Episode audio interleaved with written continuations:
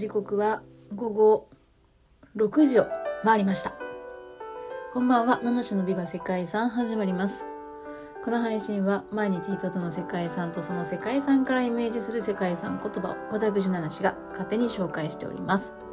はい、今日は11月21日ですね。実はね、昨日の収録上げるのを忘れていたので、今日午前中に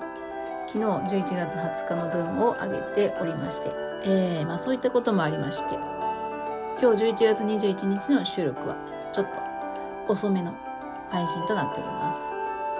そして今日11月21日の世界遺産としてご紹介するのが、シアンカーン自然保護区です。はい。シアンカーンってなんかちょっと響きかっこいいなっていうことなんですけども、この世界遺産は？メキシコ東部のユカタン半島東部の沿岸に位置しております。自然保護区です。えー、長らくユカタン半島のユカタンというのは現地語でお前の言っていることがわからないを意味する。わかった。った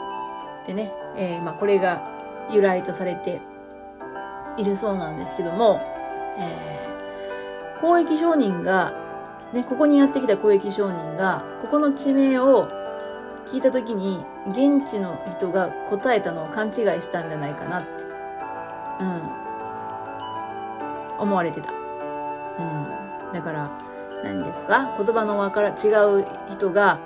ここの、この場所は何ていう名前ですか？って言ったときに、お前の言ってることがわからないっていうね、えー、弱かったんっていうね、ふうに言って、それを聞いた人が、おお、弱かったっていうのか、みたいなね、いうふうに思われてたんですけど、実はもう一個、うん、あって、ナワトル語ですね、アステカ語。あ、メキシコといえばね、アステカ文明なんかもありましたけど、アステカ語で、豊かな場所、豊かな場所っていうのを意味するのが、ヨカトランっていうそうなんですね。だから、このヨカトランが名前の由来なんじゃないかっていう説もあるそうです。はい。どっちがいいですか？皆さん。ね。まあまあ、前者も結構面白いなっていういうか、うん、思うんですけども。まあ、豊かな場所とも言えるのかなっていうのはもしかしたら、この後の解説の中に出てくるんでしょうか。ね。はい。ということで、えー、今一瞬 BGM が終わりそうなので対応しました。さてさて、えー、ユカタン半島というね、半島なんですけども、ここは広くユカタン卓長地が表面に露出した部分となっておりまして、全体は石灰岩とか岩灰、あ、じゃ区海岩、区海岩、苦しい、えー、灰の岩、区海岩とか蒸発岩と呼ばれるうそういう、なんだろうな、地層でできているそうですね。卓上地というのは先カンブリア時代の地層に古中世代の地層が堆積したものだそうです。自然保護区を含むこの場所には広大な熱帯雨林が広がる、えー、セノーテという石灰岩地域に見られる窪地にできた泉が多数点在しています。はい。セノーテって多分ね、メキシコの世界遺産でもね、えー、よく出てくるかなと思うんですけどもね。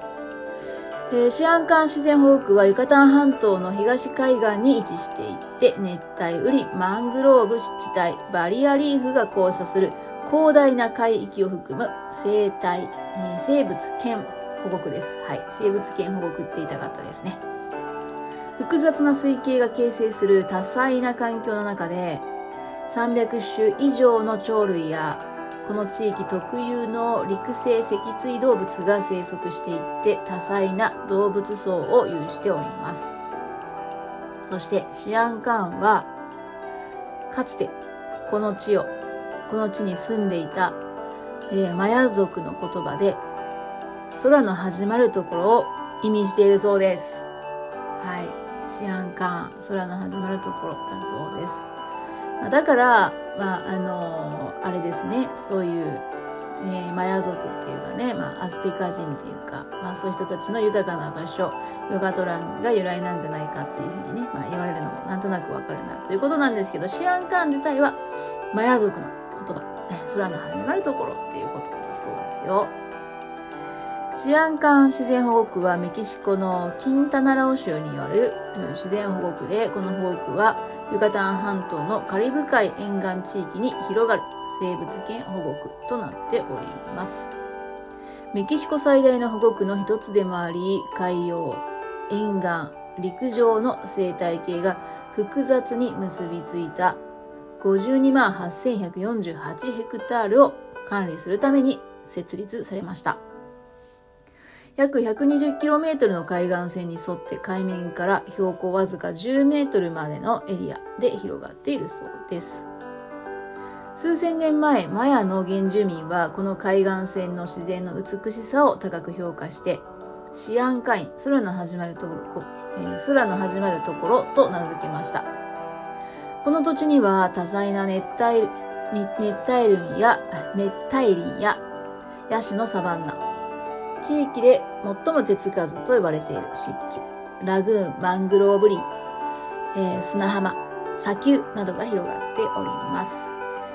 石灰質の洞窟が崩落してできた窪地には、セノーテと呼ばれる泉が多く形成されていて、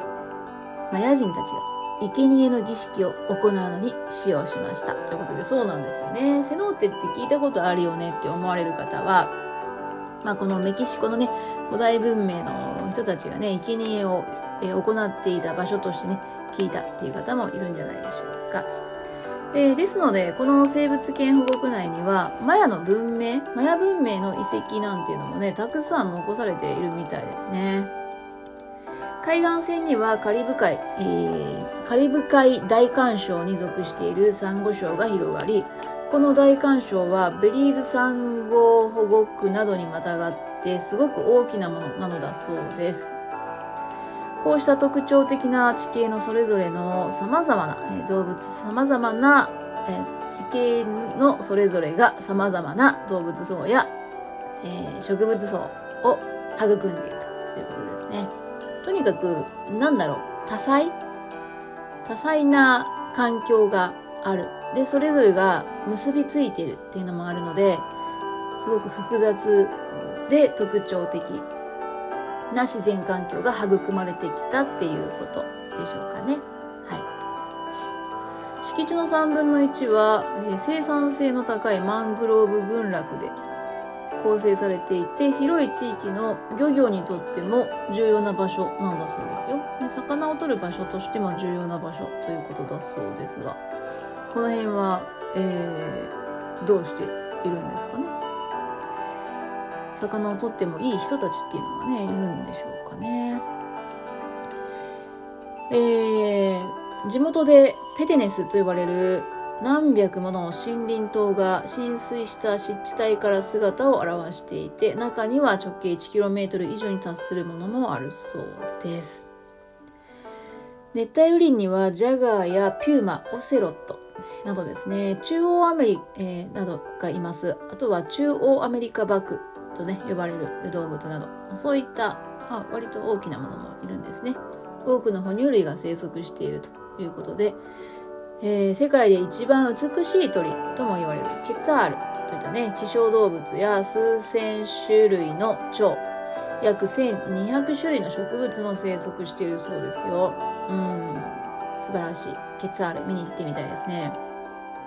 で、まあ、この自然保護区のですね、地質学的、生物学的、文化的な特徴となっているのはやっぱりセノーテなんですね。でそこに生息している多くが固有種となっているそうですよ。うん。まあなんか神聖な場所っていうね、イメージはありますからね、ここで、まあ、かつてね、生贄の儀式を行おうと思うのもなんとなく、まあそういうことなのかなっていうのも思いますね。えー、この土地は多くの鳥や渡り鳥の住処にもなっていて、シアンカーンはラムサール条約にも指定されている場所だそうですね。はい。他にも、まあ、海域ではね、数百種類の魚類もいるし、ロブスター、あとは西インド諸島のマナティーとかウミガメなんかもね、やってくるそうですね。もうなんかこう、何から何まで、本当にこう、自然、生物の宝庫っていう印象ですね。そして、ね、空が生まれるっていうことだけあってですね、青空にも映える緑豊かな森ですね。そしてラグーン、まあ、カリブ海の美しい景観っていうのはね、もう本当にここを訪れる人を魅了しますよ、なんていうふうに書いてあります。えー、ということでね、かつては、まあ、この場所っていうのは神が住む場所として崇められていたそうでね、周辺には洞窟が崩落してできた